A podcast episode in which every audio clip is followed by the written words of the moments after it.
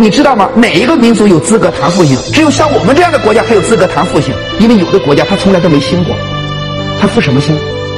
有的国家从来都没有在世界舞台上占据中心，我们是长时间占据中心。你们看《马可·波罗游记》，他们对中国的描述叹为观止。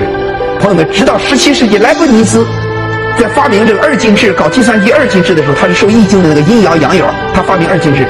我莱布尼兹说，他说我所有的发明，他说这些所谓的一点发明，都是取决于哎呀对易经对我的启发。莱布尼兹说了下面的话，他说我能不能加入中国国籍？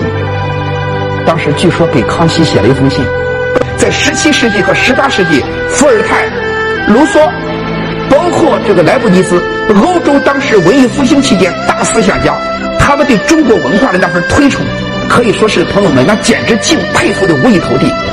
我们的中华民族，我们产生了世界级的哲学家、思想家和艺术家，就这种民族不多。况且我们在整个人类的历史上做老大做的时间最长。朋友们，我说一个数字哈，我就说一个数字，在唐朝的时候，欧洲最繁华的就是地中海沿岸，地中海沿岸最繁华的城市，它的人口很少超过十万以上的，我查资料还没有查到。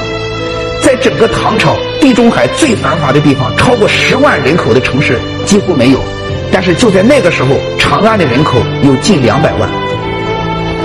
当时就在长安周边，欧洲人和阿拉伯人太喜欢长安了，长安太繁华了，都不想走。他的移民有多少呢？有二十万。很多西方的小姑娘在长安，你们知道中国语言懂得也不多，想过下来不容易，只能唱唱歌跳跳舞，让中国人看看，我们给他点钱。这个词叫胡姬，胡姬是阿拉伯人和欧洲人的那些小姑娘，她那个那些小姑娘啊，唱唱歌跳跳舞啊。是这样，然后赚一点生活费。朋友们，我讲到这里以后，我告诉大家，我们看不起我们这个国家是太搞笑了，很无知。所以我现在就看到有些人对我们这个国家有误解，胡说八道，对我们的文化有误解，胡说八道，实际上是非常不应该的。我就说说总结这么一句话，叫做一个民族如果没有圣人，这个民族是很可怜的，因为他连圣人都没有。一个民族有了圣人而不懂得去敬重自己的圣人，这个民族是很可耻的，是很可气、很可气的，也是很可悲的。因为不孝子孙、数典忘祖，对自己民族几千年的宝贵财富都不懂得珍惜，这不是不孝子孙吗？